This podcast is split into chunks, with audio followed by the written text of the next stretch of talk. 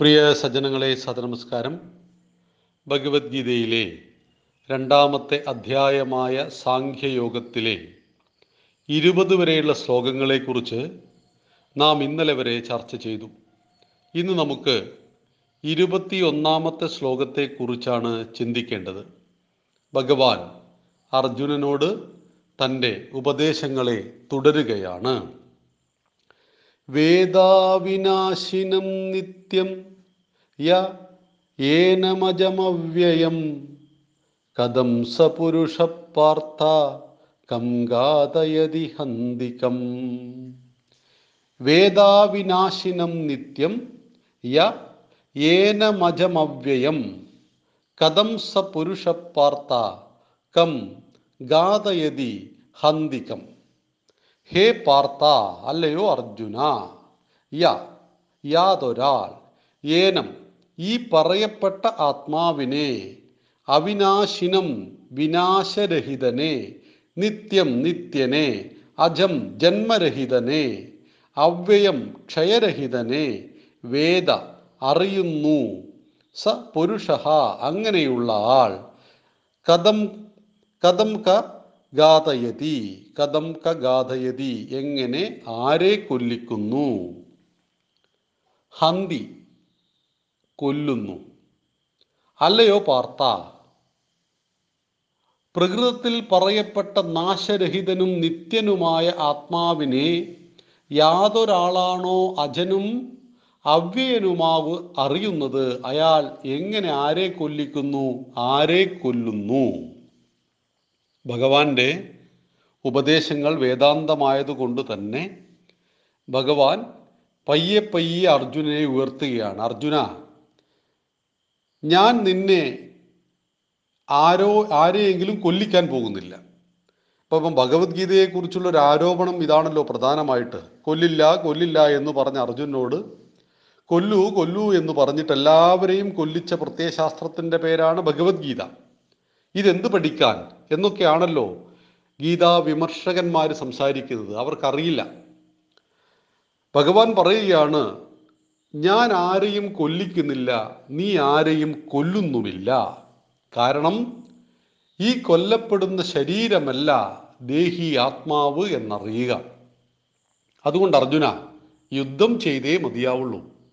ഭഗവാൻ അർജുനനെ കർമ്മത്തിലേക്ക് കൊണ്ടുവരികയാണ് ചെയ്യുന്നത്. ഈ കർമ്മത്തിൽ നിന്നും പിന്തിരിഞ്ഞോടുവാൻ അർജുനൻ പറയുന്ന വാദമുഖങ്ങളെ ഇല്ലാതാക്കലാണ് ഭഗവാന്റെ ഉപദേശത്തിന്റെ മുഖ്യ ലക്ഷ്യം. എന്തെങ്കിലും പറഞ്ഞ് നിനക്ക് സ്വർഗം കിട്ടും നരകം കിട്ടുമെന്ന് പറഞ്ഞ് പേടിപ്പിച്ച് ചെയ്യിക്കുന്നത് വളരെ എളുപ്പമാണ്. എന്നാൽ സ്വബുദ്ധിയിലേക്ക് ശരിയായ അറിവിനെ നൽകി ആ അറിവിലൂടെ കർമ്മം ചെയ്യുമ്പോൾ അത് ശാശ്വതമാണ്. നിങ്ങൾ ഒരാളെ പേടിച്ചിട്ട് ഒരു കർമ്മം ചെയ്യുന്നു. ആ പേടി മാറുന്ന ദിവസം ആ കർമ്മം അവസാനിക്കും. എന്തെങ്കിലും ഒരു കാര്യസാധനത്തിനു വേണ്ടി നമ്മൾ ഒരു കർമ്മം ചെയ്യുന്നു. ആ കാര്യം എന്നാണോ നിന്നു പോകുന്നത് അന്ന് ആ കർമ്മം അവസാനിക്കും. എന്നാൽ ഇതെന്റെ കടമയാണ് എന്ന ബോധ്യത്തിൽ നിന്ന് കർമ്മം ചെയ്യുന്നുവെങ്കിൽ ആ കർമ്മം മരണം വരെ നമുക്കൊപ്പം കർമ്മമായിട്ട് തന്നെ ഉണ്ടാവും. അത് ശ്രേഷ്ഠമായിട്ട് സത്യസന്ധമായിട്ട് നമുക്ക് ചെയ്യാൻ പറ്റും. ആത്മസംതൃപ്തിയോടുകൂടി ചെയ്യാൻ പറ്റും. എന്നാൽ ഭയപ്പെട്ട് ചെയ്യുന്ന മോഹിച്ചു ചെയ്യുന്ന ഒരു കർമ്മവും ശരിയായ അർത്ഥത്തിൽ ഫലപ്രദമാകുന്നില്ല. സ്വർഗം കിട്ടുവാൻ വേണ്ടി ദാനം ചെയ്യുന്നു. എങ്കിൽ ആ സ്വർഗത്തിലെ സുഖങ്ങൾ എനിക്ക് ലഭിക്കുവാൻ വേണ്ടി ഞാൻ ഭൂമിയിൽ ദാനം ചെയ്യുന്നു. പ്രതിഫലം ഇച്ഛിച്ചുകൊണ്ട് ദാനം ചെയ്താൽ ശരിക്കും കർമ്മത്തിന്റെ ഫലം ലഭിക്കുന്നില്ല. നരകത്തെ ഭയന്നതുകൊണ്ട് ദാനം ചെയ്യുന്നു. ഞാൻ ദാനം ചെയ്തില്ലെങ്കിൽ എനിക്ക് നരകവും മറ്റോ കിട്ടുമോ എന്ന ചിന്തയിൽ നിന്ന് ദാനം ചെയ്യുന്നുവെങ്കിൽ അതും ശരിയായ തൃപ്തിയെ മനുഷ്യന് നൽകുന്നില്ല. ഇവിടെ കർമ്മത്തിൽ നിന്നും അർജുനൻ പിന്തിരിഞ്ഞോടാൻ പരിശ്രമിക്കുമ്പോൾ അർജുനനെ കർമ്മ നിപുണനാക്കി സ്വന്തം ഭാവത്തെ അർജുനന്റെ സ്വന്തം ഭാവം ഇതല്ല. ഈ പറയുന്ന ഭീരുത്വത്തിന്റെ ഭാവമല്ല അർജുനന്റെ ഭാവം. മറിച്ച് സ്വധർമ്മത്തെ കൃത്യമായിട്ട് ചെയ്യുവാൻ കഴിയുന്ന ധീര യോദ്ധാവാണ് അർജുനൻ. സ്വന്തം ബന്ധുജനങ്ങളെ മുന്നിൽ കണ്ടുപോയപ്പോൾ അർജുനനുണ്ടായ മാനസിക പ്രയാസത്തിൽ നിന്നും ഉരുത്തിരിഞ്ഞ വാക്കുകളാണ് അർജുന വിഷാദയോഗം. ഇവിടെ അർജുനനോട് ഭഗവാൻ പറയുന്നു ഞാൻ ആരെയും കൊല്ലിക്കുന്നില്ല. നീ ആരെയും കൊല്ലുന്നുമില്ല. കൊല്ലുവാനോ കൊല്ലിക്കുവാനോ നമുക്ക് സാധ്യമല്ല. ആത്മാവ് നിത്യമാണ്. അത് ശാശ്വതമാണ്. അത് ജനിക്കാത്തതാണ്. ജനിക്കാത്ത ഒന്നിനെ നശിപ്പിക്കാൻ സാധ്യമല്ല. ജനിക്കുന്ന ഒന്നിനെ നശിപ്പിക്കാം. അങ്ങനെ സർവ പ്രപഞ്ചത്തിന്റെയും അടിസ്ഥാന തത്വമായ ആ ഈശ്വര ചൈതന്യത്തിന്റെ ബ്രഹ്മത്തിന്റെ ഭാഗമായ ആത്മാവ് ഉണ്ടാകുന്നുമില്ല നശിക്കുന്നുമില്ല. ഇന്ന് നമ്മുടെ ഒരു പഠിതാവ് ഈ ഒരു സന്ദർഭത്തെക്കുറിച്ച് ചോദിച്ചിരുന്നു. എങ്കിൽ ഈ പ്രപഞ്ചം ഉണ്ടാക്കപ്പെട്ട മായയല്ലേ?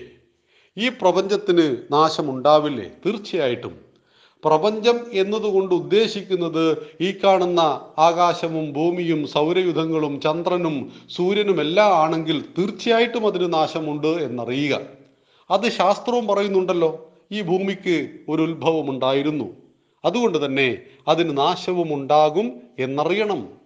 ഭൂമി ഉണ്ടാകുന്നത് കോടിക്കണക്കിന് വർഷങ്ങൾക്ക് മുമ്പായിരിക്കാം. ഇനി കോടിക്കണക്കിന് വർഷങ്ങൾ അത് ജീവിക്കാം. പക്ഷെ എത്ര കോടി വർഷം കഴിഞ്ഞാലും ഭൂമി ഒരു ദിവസം മരിക്കും ഇല്ലാതാകും. അതുകൊണ്ട് ഉണ്ടാക്കപ്പെട്ട സകലതിനും നാശമുണ്ട്. അതിനെയാണ് ഹിന്ദുക്കൾ മായ എന്ന വാക്കുകൊണ്ട് മിഥ്യ എന്ന വാക്കുകൊണ്ട് പറയുന്നത്. ഇതൊന്നുമില്ല എന്ന അർത്ഥത്തിലല്ല ഇതൊന്നും ശാശ്വതങ്ങളല്ല എന്ന അർത്ഥത്തിലാണ് എന്നാൽ സകല വിദ്യകൾക്കും അപ്പുറം ഒരിക്കലും നശിക്കാത്ത ഒരു ചൈതന്യം അവശേഷിച്ചാൽ മാത്രമേ പുതിയൊരു ഭൂമിയെ വീണ്ടും സൃഷ്ടിക്കുവാൻ കഴിയുകയുള്ളൂ. പുതിയൊരു സൂര്യനെയും സൗരയുധത്തെയും സൃഷ്ടിക്കുവാൻ കഴിയുകയുള്ളൂ. നോക്കൂ ഒരു ദിവസം ആകാശത്തിൽ എത്ര എത്ര ഗ്രഹങ്ങളും ഉപഗ്രഹങ്ങളും എല്ലാം നശിച്ചു പോകുന്നുണ്ട്. എത്ര എണ്ണം? എത്ര നക്ഷത്രങ്ങൾ നശിച്ചു പോകുന്നുണ്ട്? ആധുനിക ശാസ്ത്രം കണ്ടെത്തിയതല്ലേ അത്? പുതിയത് സൃഷ്ടിക്കപ്പെടുന്നുണ്ടല്ലോ. ഈ പ്രപഞ്ചത്തിന്റെ വലിപ്പത്തെക്കുറിച്ചും അതിന്റെ ഉള്ളിൽ നടക്കുന്ന മഹത്തായ സംഭവങ്ങളെക്കുറിച്ചും മനുഷ്യന് അറിയാവുന്നതൊരു പത്ത് ശതമാനമായിരിക്കാം. അറിയാത്തത് മഹാസാഗരം പോലെ അങ്ങനെ പരന്നു കിടക്കുകയാണ്. ഈ കാണുന്ന സകല വൈവിധ്യങ്ങൾക്കും പുറകിൽ പ്രവർത്തിക്കുന്ന ഒരു അജയ്യമായ നിത്യമായ ശാശ്വതമായ ഒരു സത്യമുണ്ട്. അതാകുന്നു ബ്രഹ്മം. അർജുന നീയും ഞാനും ആ ബ്രഹ്മത്തിന്റെ ഭാഗമായ ആത്മാവാണ് എന്നറിയുക. ആത്മാവ് നിത്യമാണ് അതൊരിക്കലും നശിക്കാത്തതാണ്. അതുകൊണ്ട് ഞാൻ പറഞ്ഞിട്ട് നീ ദ്രോണരെയും ഭീഷ്മരെയും കൊന്നാൽ അവർ ചാവുന്നില്ല അവർ മരിക്കുന്നില്ല. നീ കൊല്ലുന്നത് അവരുടെ ഭൗതിക ദേഹത്തെയാണ് എന്നറിയുക. ആത്മാവിനെ കൊല്ലുവാൻ ആയുധങ്ങൾക്ക് സാധ്യമല്ല എന്ന് നീ അറിയണം. അതുകൊണ്ട് ഈ ചിന്തകളെ മാറ്റിവെച്ചുകൊണ്ട് നീ നിന്റെ കർമ്മത്തിലേക്ക് തിരിച്ചു വരൂ. അർജുനനെ ഉപദേശിച്ച് മരണമെന്ന അവസ്ഥയെക്കുറിച്ച് ആത്മാവിന്റെ നിത്യതയെക്കുറിച്ച് ശരീരത്തിന്റെ നശ്വരമായ അവസ്ഥയെക്കുറിച്ച് ഒക്കെ ഒക്കെ ബോധിപ്പിച്ചു കൊണ്ടിരിക്കുകയാണ് ഭഗവാൻ. ഭഗവത്ഗീതയിലെ രണ്ടാമത്തെ അധ്യായത്തിലൂടെ ചെയ്യുന്നത് നമുക്ക് നാളെ അടുത്ത ശ്ലോകം ചർച്ച ചെയ്യാം. നന്ദി നമസ്കാരം. വന്ദേ മാതരം.